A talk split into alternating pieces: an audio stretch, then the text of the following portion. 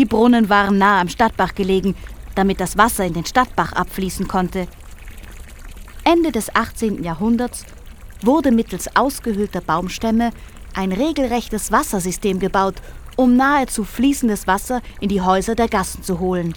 Damals gab es 49 private Brunnen, die man sich in den Innenhöfen angelegt hatte. Wissen Sie, welcher berühmte Wintertourer hier in der Steinberggasse gelebt hat, Frau Wölflin? Wen meinen Sie denn? Ich denke, da gibt es mehrere. Einer der berühmtesten Bewohner der Steinberggasse war der erste Schweizer Bundespräsident Jonas Furrer. An seinem Geburtshaus, dem Grünen Haus mit der Nummer 18, können Sie eine Gedenktafel entdecken. Nach Jonas Furrer hat die Stadt Winterthur noch vier weitere Bundesräte hervorgebracht. Der jüngste Winterthurer Bundesrat war der von 1983 bis 84 amtierende Jurist und Anwalt Rudolf Friedrich. Aber auch das Haus Feigenbaum, das Haus mit der Nummer 16, hatte berühmte Bewohner. Es ist das Geburtshaus der Gebrüder Sulzer.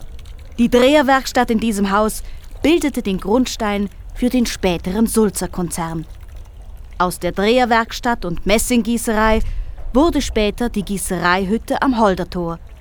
Da es bald an Platz mangelte, wurde diese ins heutige Sulzer Areal Stadtmitte verlegt. Dort entstand mit den Jahren die Maschinenfabrik Sulzer. Eine wichtige Person bei der Gründungsgeschichte der Firma Sulzer ist zweifelsohne die Mutter der Gebrüder Sulzer, Katharina Neufert.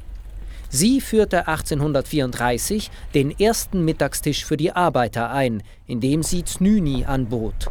Znüni nennt man übrigens eine 20-minütige Pause zwischen Frühstück und Mittagessen. Weiß ich, Frau Wölflin, das weiß ich. Auf der linken Seite der Steinberggasse geht die obere Kirchgasse ab, die uns zum Kirchplatz führen wird. Bevor wir uns die Kirche näher ansehen, wollen wir kurz etwas zu unserer Stadtbibliothek erzählen, auf die wir Wintertourer übrigens sehr stolz sind.